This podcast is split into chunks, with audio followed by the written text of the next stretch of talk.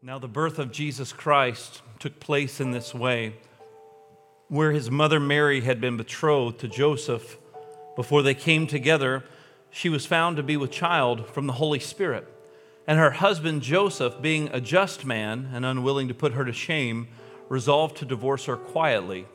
But as he considered these things, behold, an angel of the Lord appeared to him in a dream, saying, Joseph, son of David, do not be afraid to take Mary as your wife for that which is conceived in her is from the Holy Spirit. She will bear a son, and you shall call his name Jesus, for he will save his people from their sins. All this took place to fulfill what the Lord had spoken by the prophet. Behold, the virgin shall conceive and bear a son, and they shall call his name Emmanuel, which means God with us. When Joseph woke from sleep, he did as the angel of the Lord commanded him. He took his wife and in those days, a decree went out from Caesar Augustus that all the world should be registered. This was the first generation when Quirinius was governor of Syria, Syria, and all went to be registered, each to his own town. Joseph went from Galilee, from the town of Nazareth to Judea, to the city of David, which is called Bethlehem, because he was of the house and lineage of David, to be registered with Mary, his betrothed, who was with child. And while they were there, the time came for her to give birth. And she gave birth to her firstborn son and wrapped him in swaddling clothes and laid him in a manger because there was no place for them in the inn. And in the same region there were shepherds out in the field keeping watch over their flock by night. And an angel of the Lord appeared to them, and the glory of the Lord shone around them, and they were filled with great fear. And the angel said to them, Fear not, for behold, I bring you good news of great joy that will be for all the people. For unto you is born this day in the city of David a Savior who is Christ the Lord. And this will be a sign for you. You will find a baby wrapped in swaddling clothes and lying in a manger. And suddenly there was with the angel a multitude of heavenly hosts praising God and saying, Glory to God in the highest, and on earth peace among those with whom he is pleased. When the angels went away from them into heaven, the shepherds said to one another, let us go over to Bethlehem and see this thing that has happened, which the Lord has made known to us. And they went with haste, and they found Mary and Joseph and the baby lying in a manger. And when they saw it, they made known the saying that had been told to them concerning this child. And all who heard it wondered at what the shepherds told them. But Mary treasured up all these things, pondering them in her heart. And the shepherds returned, glorifying and praising God for all they had heard and seen as it had been told them. Now, after Jesus was born in Bethlehem of Judea in the days of Herod the king, behold, wise men came from the east to Jerusalem, saying, Where is he who has been born king of the Jews? For we saw his star when it rose, and we've come to worship him. When Herod the king heard this, he was troubled, and all Jerusalem with him. And assembling all the chief priests and scribes of the people, he inquired of them where the Christ was to be born. They told him, In Bethlehem of Judea for it is so written by the prophet. And you, O Bethlehem, in the land of Judah, are by no means least among the rulers of Judah. For from you shall come a ruler who will shepherd my people Israel. Then Herod summoned the wise men secretly and ascertained from them what time the star had appeared. And he sent them to Bethlehem, saying, Go and search diligently for the child, and when you found him, bring me word, that I too may come and worship him. After listening to the king, they went on their way. And behold, the star that they had seen when it rose went before them until it came to rest over the place where the child was. When they saw the star, they rejoiced exceedingly with great joy. And going into the house, they saw the child with Mary his mother, and they fell down and worshiped him. Then, opening their treasures, they offered him gifts gold, frankincense, and myrrh. And being warned in a dream not to return to Herod, they departed to their own country by another way. Now, when they had departed, behold, an angel of the Lord appeared to Joseph in a dream and said, Rise, take the child and his mother and flee to Egypt, and remain there until I tell you, for Herod is about to search for the child to destroy him. And he rose and took the child and his mother by night and departed to Egypt, and remained there until the death of Herod. This was to fulfill what the Lord had spoken by the prophet Out of Egypt I called my son. Then Herod, when he saw that he had been tricked by the wise men, he became furious, and he sent and killed all the male children in Bethlehem and in all that region who were two years old and under, according to the time that he had ascertained from the wise men. Then was fulfilled what was spoken by the prophet Jeremiah. A voice was heard in Ramah, weeping and loud lamentation, Rachel weeping for her children. She refused to be comforted because they are no more. But when Herod died, behold, an angel of the Lord appeared in a dream to Joseph in Egypt, saying, Rise, take the child and his mother, and go to the land of Israel. For those who sought the child's life are dead. And he rose and took the child and his mother and went to the land of Israel. But when he heard that Archelaus was reigning over Judea in place of his father Herod, he was afraid to go there. Being warned in a dream, he withdrew to the district of Galilee and he went and lived in a city called Nazareth, so that what was spoken by the prophets might be fulfilled, that he would be called a Nazarene. And when the time had came for their purification according to the law of Moses, they brought him up to Jerusalem to present him to the Lord, as it is written in the law of the Lord Every male who first opens the womb shall be called holy to the Lord. And to offer a sacrifice according to what is said in the law of the Lord, a pair of turtle doves or two young pigeons. Now there was a man in Jerusalem whose name was Simeon, and this man was righteous and devout, waiting for the consolation of Israel, and the Holy Spirit was upon him. It had been revealed to him by the Holy Spirit that he would not see death before he had seen the Lord's Christ. And he came in the Spirit into the temple. And when the parents brought in the child Jesus to do for him according to the custom of the law, he took him up in his arms, blessed God, and said, Lord, now you are letting your servant depart in peace according to your word. For my eyes have seen your salvation, that you have prepared in the presence of all people a light for revelation to the Gentiles and for glory to your people Israel. His father and mother marveled at what was said about him. And Simeon blessed them and said to Mary, his mother, Behold, this child is appointed for the fall and rising of many in Israel and for a sign that is opposed, and a sword will pierce through your own soul also, so that thoughts from many hearts may be revealed. There was a prophetess, Anna, the daughter of Phanuel of the tribe of Asher. She was advanced in years, having lived with her husband seven years from when she was a virgin, and then as a widow until she was 84. She did not depart from the temple, worshiping with fasting and prayer night and day. And coming up at that very hour, she began to give thanks to God and speak of him to all who were waiting for the redemption of Jerusalem. And when they had performed everything according to the law of the Lord, they returned to Galilee to their own town of Nazareth. And the child grew, became strong, was filled with wisdom, and the favor of God was upon him. Jesus' birth was a miracle because God's promise and God's faithfulness was being fulfilled. Even just in the passages of Scripture that we read in this time we've been together, you heard over and over again. He did this to fulfill what the prophet had spoken, or he was a Nazarene as the prophets had spoken, or this happened so it might be fulfilled as the prophets had spoken. Now, these prophets that this text is referring to are people who said and wrote things that are separated by hundreds of years, some of them thousands of years. And they spoke these things concerning the coming Messiah, the coming Christ, the one who would bring salvation for all of mankind, the one who would restore right relationship between God and man. And yet, all of these prophecies had been fulfilled. As a matter of fact, the Old Testament has over 300 prophecies concerning the Messiah, concerning Jesus. And he fulfilled every one of those 300 plus prophecies. Now, what are the odds of that happening? Of one person during one specified time meeting and coming and confirming all of these prophecies that had been given thousands of years before.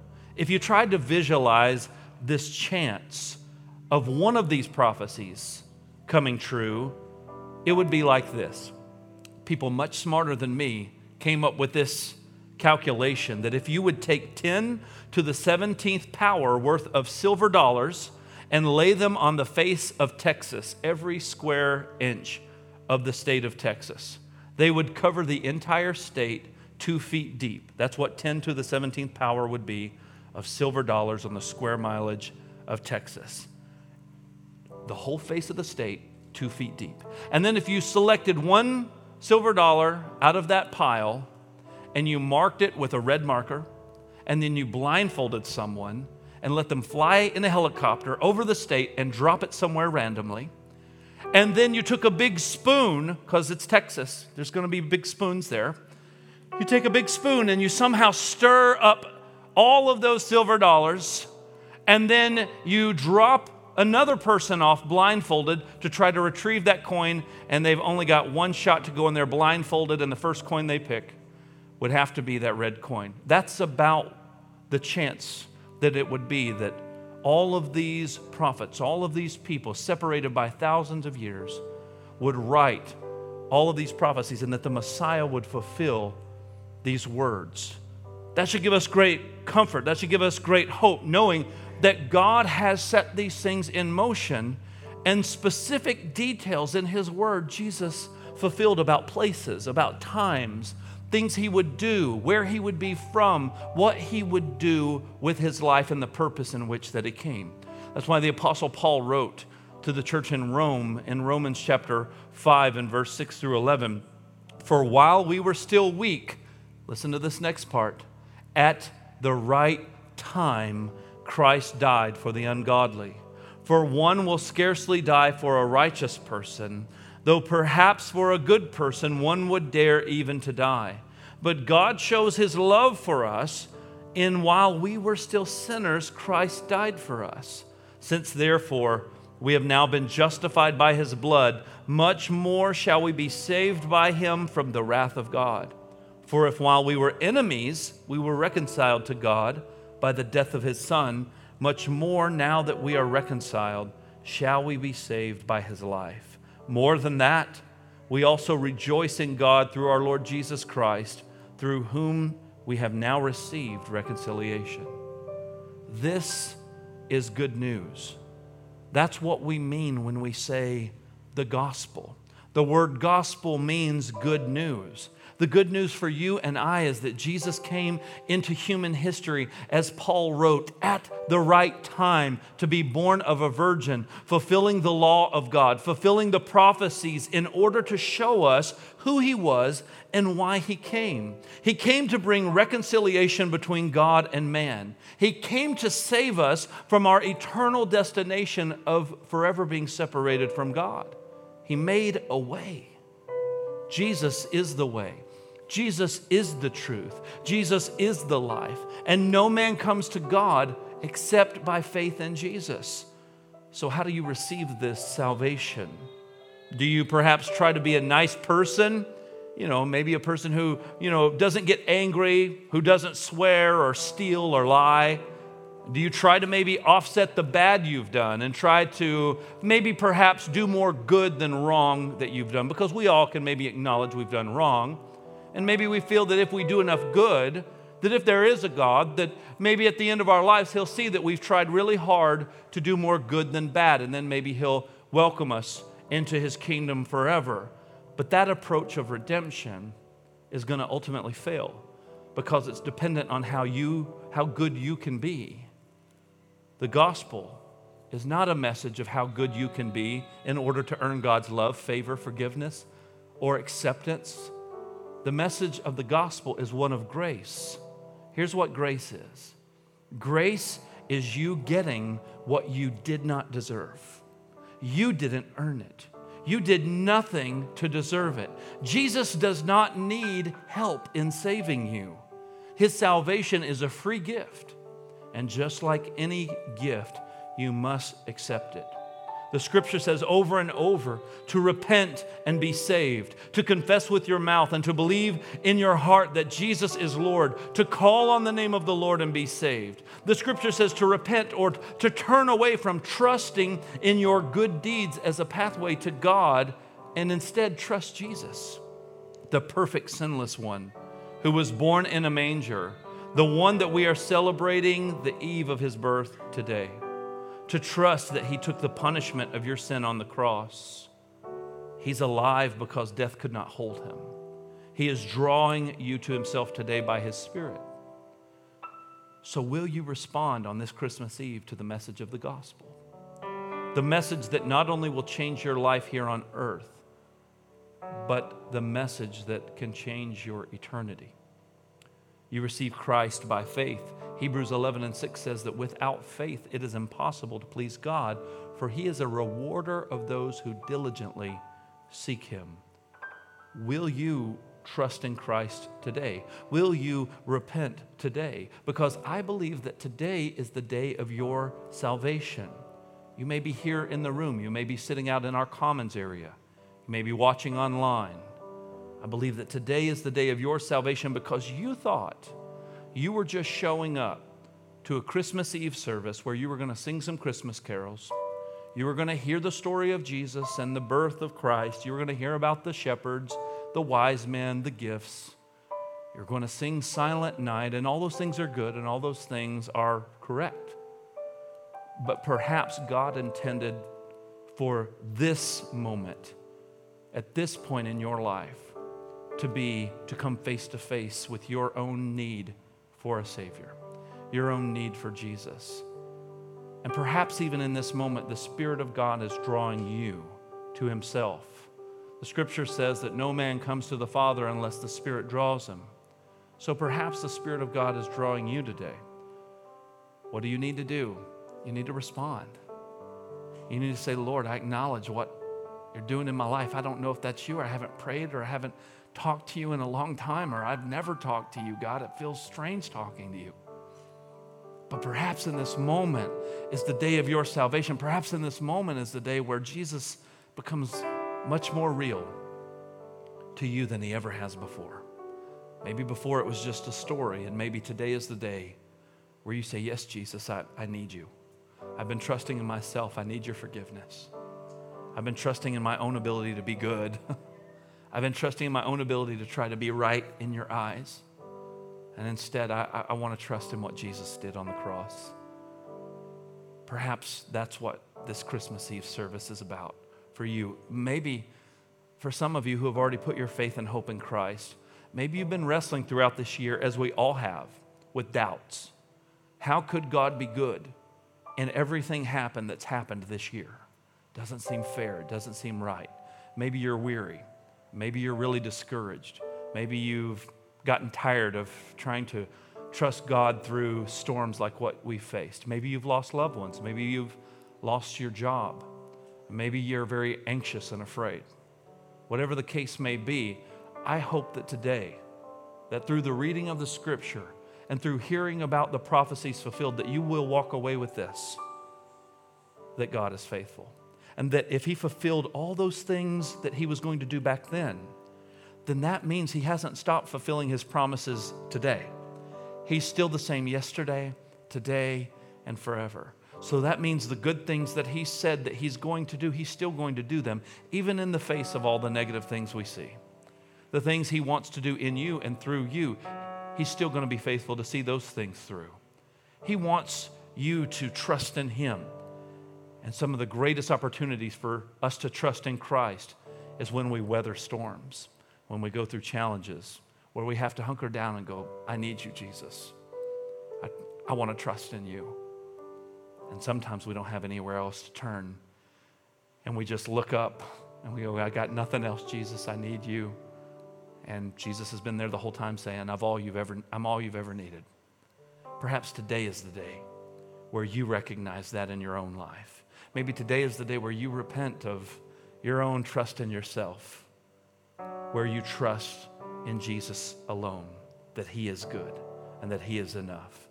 The Jesus that we're singing about, the Jesus that we've been reading about, the Jesus that was born in a manger, who lived a sinless life and who died in your place that you might become new, that you might be forgiven, that you might become right in, eyes, in, in God's eyes by His gracious sacrificial gift of love. That's what the scripture means in John 3:16 where he says for God so loved the world that he gave his only son that whosoever would believe in him would not perish but would have everlasting life. Lord help us to receive that free gift. Help us to trust in you and your goodness. Forgive us for trusting in our own way and our own brand of righteousness and goodness. Let us rest solely on what Christ has done, the thing none of us could have done. And let us, with gratitude, thankfulness, and awe, be thankful for that baby that was born in a manger. We thank you, Jesus, for who you are. We thank you for your love, for your grace. Help us to rest in that. Help us to receive that gift. Help us to continue to have our hearts' affection focused solely on you. In Jesus' name, amen.